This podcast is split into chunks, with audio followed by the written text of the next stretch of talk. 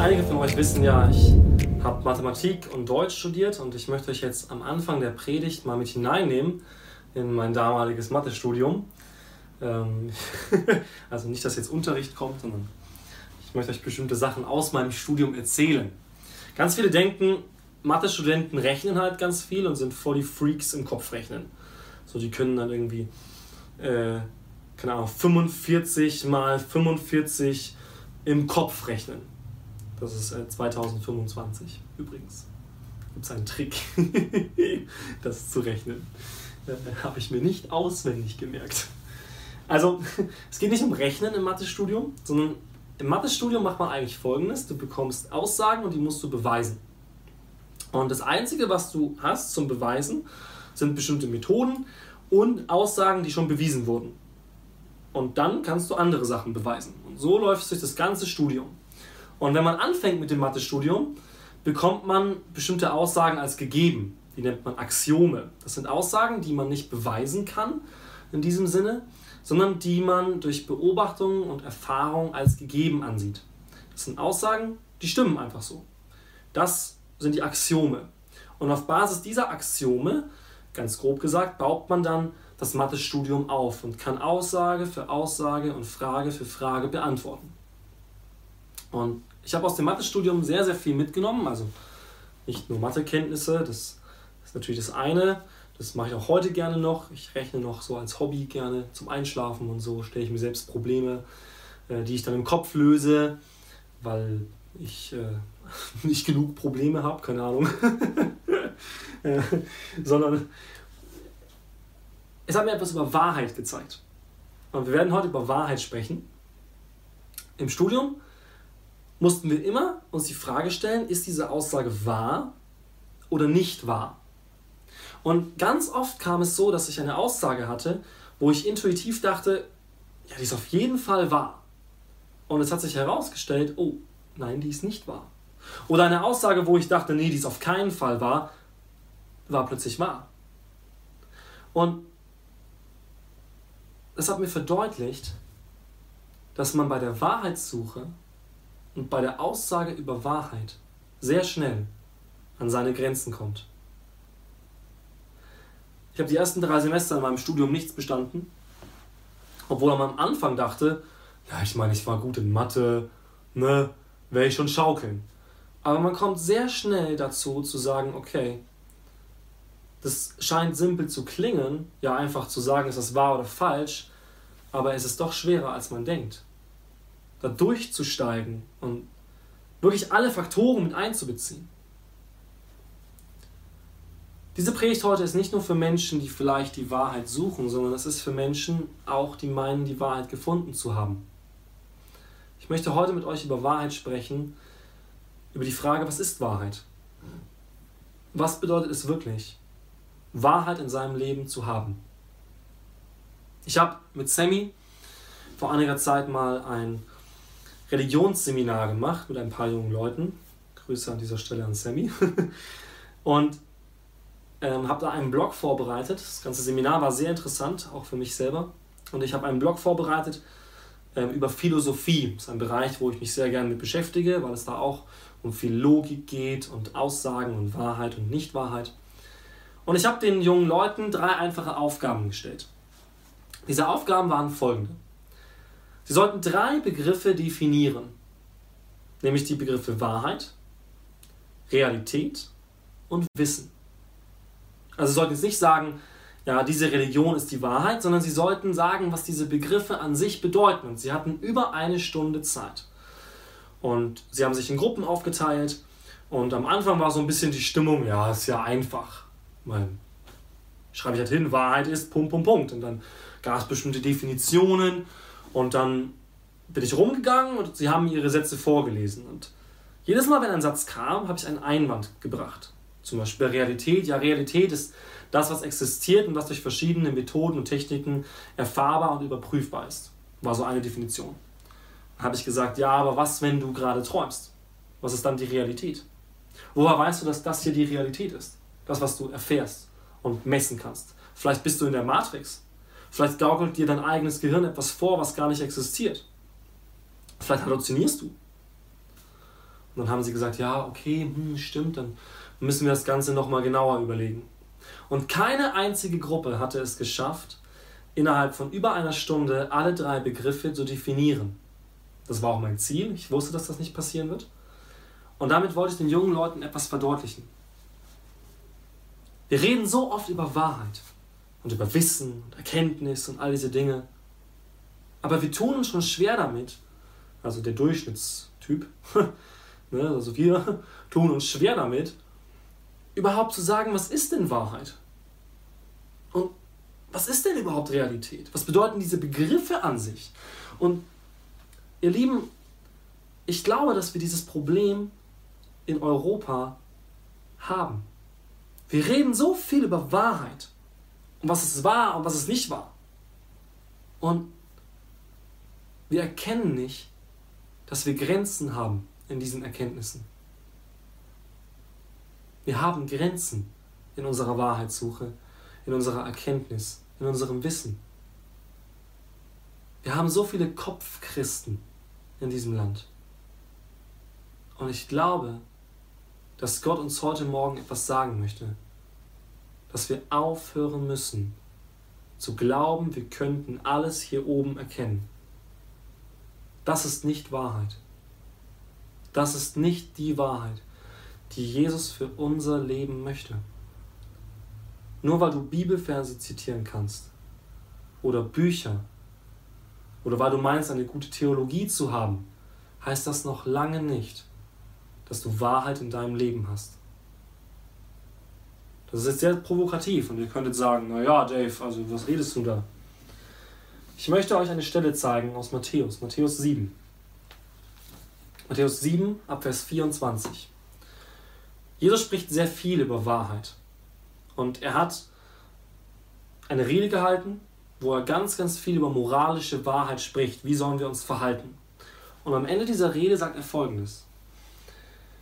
Darum, wer diese meine Rede hört und tut sie, gleicht einem klugen Mann, der sein Haus auf Fels baute. Als nun ein Platzregen fiel und die Wasser kamen und die Winde wehten und stießen an das Haus, fiel es doch nicht ein, denn es war auf Fels gegründet. Und wer diese Rede hört und tut sie nicht, gleicht einem törichten Mann, der sein Haus auf Sand baute. Als nun ein Platzregen fiel und die Wasser kamen und die Winde wehten und stießen an das Haus, da fiel es ein und sein Fall war groß. Jesus sagt, nicht wer etwas hört und es sich merkt, hat Wahrheit, sondern wer ein Fundament hat in seinem Leben, in dem die Wahrheit Realität wird, der hat Wahrheit. Ich habe gesagt, es gab Axiome in meinem Mathestudium, ja, Grundaussagen, die nicht bewiesen werden können oder müssen. Und das ist die Basis, auf der ich aufbaue. Und so ist es hier auch. Nur Jesus sagt, was ist die Basis? Was unterscheidet das Fundament in meinem Leben? Nicht, ob ich die Wahrheit höre und sie speichere, sondern ob ich sie tue. Lieben, dieses Wort hat mich selbst so getroffen, weil Gott mich vor einigen Jahren sehr gedemütigt hat und mir gezeigt hat, Dave, deine Erkenntnis, dein Intellekt, dein Wissen bringt dich nicht zur Wahrheit, sondern das Wort Gottes zu tun bringt dich zur Wahrheit. Das hier ist ein Aufruf an uns Christen. Wir müssen aufhören, etwas von uns zu halten, was wir gar nicht sind. Jesus sagt nicht die Herr, Herr sagen, komm in das Himmelreich, sondern die den Willen meines Vaters tun im Himmel. Durch die Gnade Gottes, keine Werkgerechtigkeit, sondern es geht darum, dass Wahrheit lebendig werden muss und dass Wahrheit uns konfrontieren darf. Es gibt eine Stelle in Johannes 18 ab Vers 37, kurz bevor Jesus hingerichtet wird. Er wird verhört von Pilatus und er sagt zu Pilatus, ich bin ein König, ich bin gekommen in diese Welt, damit ich die Wahrheit bezeuge und wer aus der Wahrheit ist, hört meine Stimme. Da spricht Pilatus zu ihm, was ist Wahrheit? Und als er das gesagt hatte, ging er wieder hinaus zu den Juden und spricht zu ihnen, ich finde keine Schuld an ihm. Das ist die große Tragik, die wir in diesem Land haben. Menschen fragen, was ist Wahrheit? Und die Wahrheit ist für sie direkt verfügbar. Pilatus hatte die Wahrheit direkt vor sich. Jesus Christus sagt von sich, ich bin die Wahrheit. Und Pilatus fragt, was ist Wahrheit, dreht sich um und geht. Das ist die Tragik des 21. Jahrhunderts. Das ist die Tragik der postmodernen Gesellschaft, der postfaktischen Gesellschaft. Dass Menschen Wahrheit suchen, sie vor ihren Augen haben, Gott möchte ihnen begegnen und sie drehen sich um und gehen. Weil sie eigentlich Angst haben, mit dieser Wahrheit konfrontiert zu werden. Es gibt eine kleine Geschichte, die ich mir geliehen habe von einem Prediger, Ravi Zacharias. Da geht es um ein Physikexamen und die Studenten sind vor dem Prüfungsraum. Der erste Student kommt rein und der Prüfer fragt die erste Frage. Sie sind in einem Zugabteil, es ist sehr heiß, was machen Sie? Der Student sagt, ich öffne das Fenster. Dann sagt der Professor, okay, Sie haben eine Außentemperatur von A, eine Innentemperatur von B. Der Zug fährt mit einer Geschwindigkeit von V wie lange braucht es, bis Ihr Abteil auf 30 Grad akklimatisiert ist? Der Student sagt, das ist mir zu schwer, das kann ich nicht beantworten. Und der Professor sagt, okay, dann gehen Sie. Der Student geht raus und die anderen Studenten schauen ihn an und sagen, hey, was war los? Und der Student erzählt von der ersten Frage. Und der zweite Student kommt rein und der Professor sagt, okay, Sie sitzen in einem Zugabteil, es ist sehr heiß, was machen Sie? Der Student antwortet, ich ziehe meinen Pullover aus. Der Professor sagt, Ihnen ist immer noch sehr heiß, was machen Sie jetzt? Ich ziehe mein T-Shirt aus. Ihnen ist brutalst heiß, was machen Sie? Ich ziehe meine Hose aus. Der Professor sagt, Ihnen ist so heiß, Sie denken, Sie müssen sterben, was machen Sie? Der Student sagt, und wenn ich draufgehe, ich werde das Fenster nicht öffnen. also ich mag den Witz an sich schon, aber äh, er verdeutlicht etwas. Er verdeutlicht genau dieses Problem. Darf uns Wahrheit konfrontieren? Dürfen wir uns bestimmte Fragen konfrontieren? Es ist für mich unvorstellbar, dass, ich meine, wir leben nur dieses Leben. Es, es gibt dieses Leben. Ich bin ich. Und das war's. Und Menschen stellen sich nicht die Frage, was ist der Sinn meines Lebens? Woher komme ich? Wohin gehe ich? Was soll ich tun? Weil sie Angst haben, mit diesen Fragen konfrontiert zu werden. Weil diese Fragen eine Antwort fordern, die sie vielleicht nicht haben oder die sie nicht hören wollen. Und auch die Frage an uns Christen ist, lassen wir uns mit der Wahrheitsfrage konfrontieren. Wo ist Wahrheit in meinem Leben? Ist da ein Fundament, weil ich die Wahrheit lebe? Oder habe ich kein Fundament, weil ich nur in meinem Kopf ein System habe von Wahrheit? Wir haben jetzt so viel Zeit teilweise und haben Ruhe und die Möglichkeit, uns mit diesen Fragen konfrontieren zu lassen. Lassen wir das zu? Lassen wir zu, dass wir uns eingestehen können, welche Wahrheiten in unserem Leben präsent sind? Wir müssen aufhören, eine Fake-Christenheit zu sein.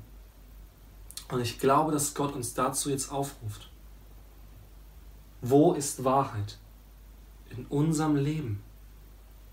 Diese Frage trifft mich selbst zutiefst, weil es für mich bedeutet, ich muss ehrlich sein zu mir selber, zu meinem Leben. Lebe ich das, was ich predige? Die Bibel sagt, ich soll nicht predigen und gleichzeitig verwerflich werden. Das sind sehr ernste Fragen, ihr Lieben, die ich heute Morgen an euch bringe. Gott wünscht sich, dass Wahrheit lebendig wird und nicht nur hier und hier bleibt. Das war von Anfang an sein Wille. Die Bibel sagt, das Wort wurde Fleisch. Das bedeutet, es gab ein Wort, eine Wahrheit, die lebendig und manifestiert wurde in Jesus Christus. Aber es bedeutet noch mehr. Es bedeutet, dass Gottes Wille ist, dass Wahrheit manifestiert wird, auch heute. Dass das Wort Gottes in unser Fleisch übergeht. Nicht mehr ich lebe, sondern Christus in mir ist Gottes Wille. Dass die Wahrheit Gottes in und durch mich lebt. Das ist der Wille Gottes.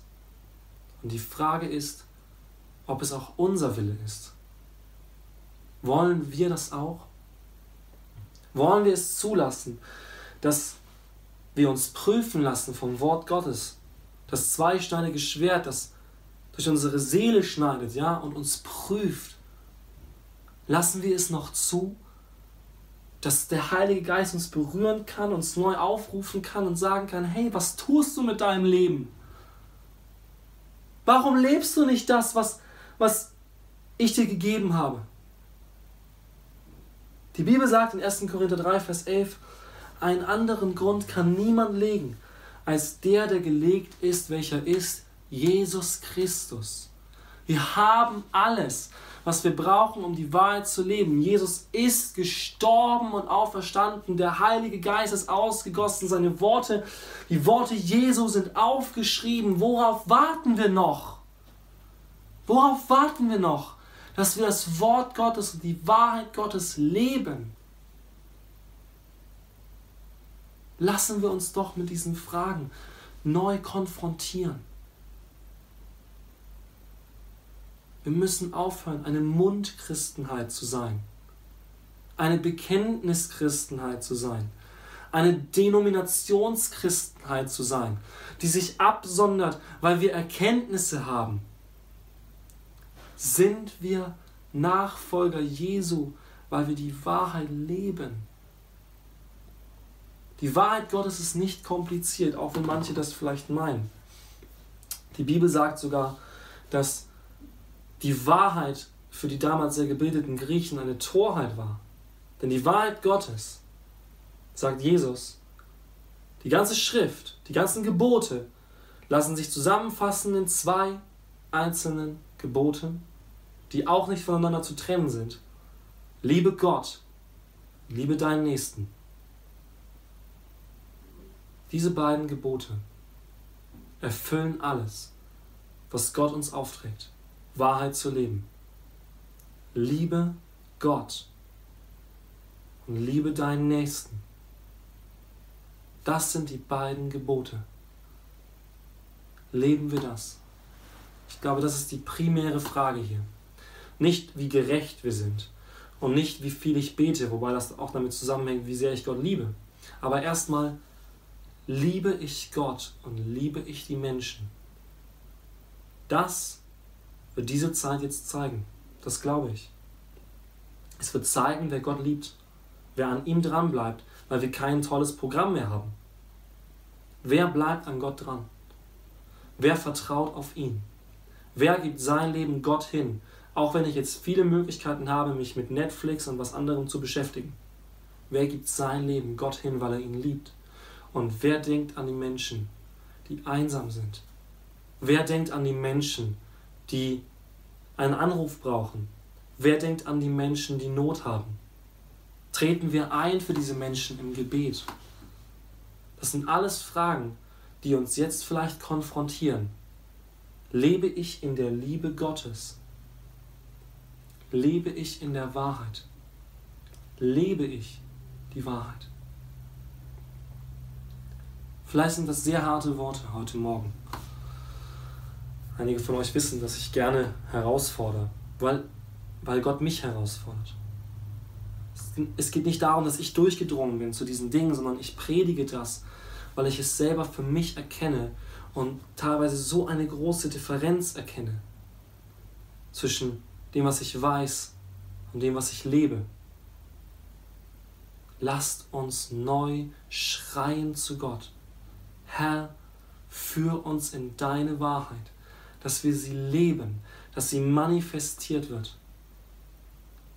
Wahrheit an sich ist eine Aussage, haben wir am Anfang gesagt, aber sie muss sich mit der Realität decken.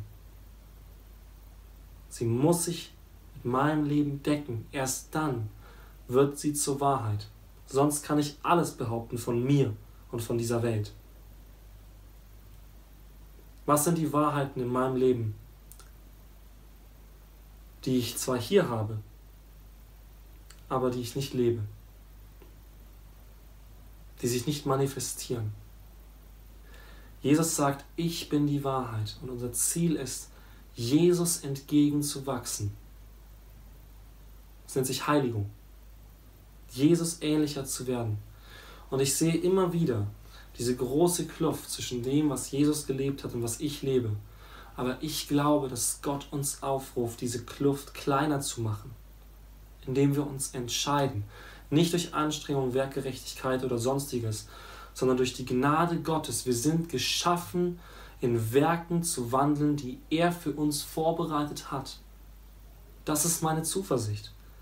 Ich kann lernen, in der Wahrheit zu leben. Ich kann lernen, Jesus nachzufolgen. Aber es bedeutet für mich, Entscheidungen zu treffen und Dinge loszulassen. Ich glaube, mit den Fragen, mit denen wir konfrontiert sind und mit denen jeder Mensch irgendwann konfrontiert ist, auch wenn du nicht an Jesus glaubst, ist, was glaubst du und was lebst du? Was ist dein Fundament, auf das du dein Leben baust? Viele haben das Fundament Materialismus. Es gibt nur das, was Materie ist. Okay, dann wirst du nicht glauben, dass Gott existiert. Aber was, wenn diese Wahrheit erschüttert wird? Was, wenn du merkst, auf diese Wahrheit kannst du eigentlich kein Gebäude bauen, das du bauen willst und das eigentlich etwas in dir stillt? Ich glaube, dass Jesus das Axiom meines Lebens ist. Es ist nicht beweisbar, dass Jesus der Herr dieser Welt ist. Nicht im Sinne von Mathematik. Aber es ist auch nicht erschütterbar. Wir leben in dieser Zeit, wo Stürme auf uns eindringen und die Frage kommt, steht unser Haus oder steht es nicht?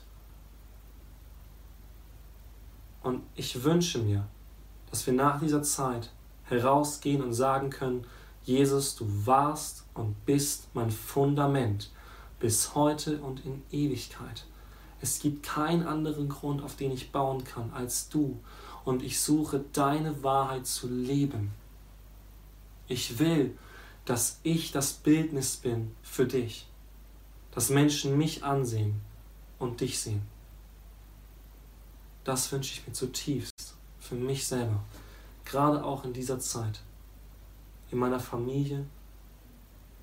Aber auch mit Leuten, die ich jetzt nicht persönlich sehe, aber wo ich eine Chance habe, ihnen zu begegnen.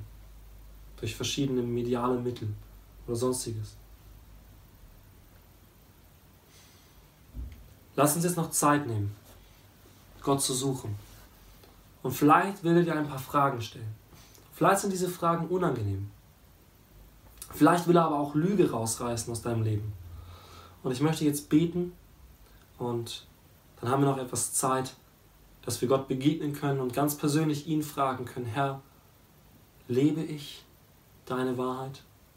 Und wenn da Punkte sind, wo ich etwas von mir halte, obwohl ich es gar nicht bin, dann führ mich in deine Wahrheit. Ich hoffe, ihr seid da mit mir eins. Dann lasst uns zusammen beten. Vater, ich danke dir für dein Wort und ich danke dass du, Jesus, unsere Rettung bist, unser Fundament. Du hast den Weg bereitet für uns in ewiges Leben. Ich danke dir, Jesus, dass du uns gerettet hast. Du bist gestorben und auferstanden. Und ich danke dir, Herr, dass du so viel getan hast. Uns alles gegeben hast, was wir brauchen. Und ich danke dir ich danke dir, dass du uns nicht verdammst, sondern dass du uns retten willst, dass du uns in alle Wahrheit führen willst. Und du sagst, die Wahrheit wird uns frei machen. Und ich bete, Herr, dass du uns jetzt reinigst, als gesamte Nation, besonders aber deine Gemeinden, da wo wir stolz waren über Erkenntnisse und Wahrheit, da wo wir Erkenntnis gar nicht gesucht haben und gleichgültig waren. Herr, führ uns hinein in deine Wahrheit, in deine Erkenntnis, in deine Liebe, in das Leben, das du für uns bereitet hast. Vater, ich bete, reinige uns, nutz diese Krise, nutz diese Situation, um uns zu reinigen und neu hineinzuführen in das Wesentliche, nämlich in dich. Darum bete ich, Herr. Danke für deine Gnade. Danke, dass du uns liebst. Danke, dass du uns kennst. Und danke, dass du geduldig bist. Da, wo wir scheitern. Du gehst den Weg mit uns, Herr. Darauf vertraue ich. Amen. Lass uns jetzt noch ein bisschen in eine Zeit der Ruhe gehen und nochmal ein persönliches Gespräch mit Gott.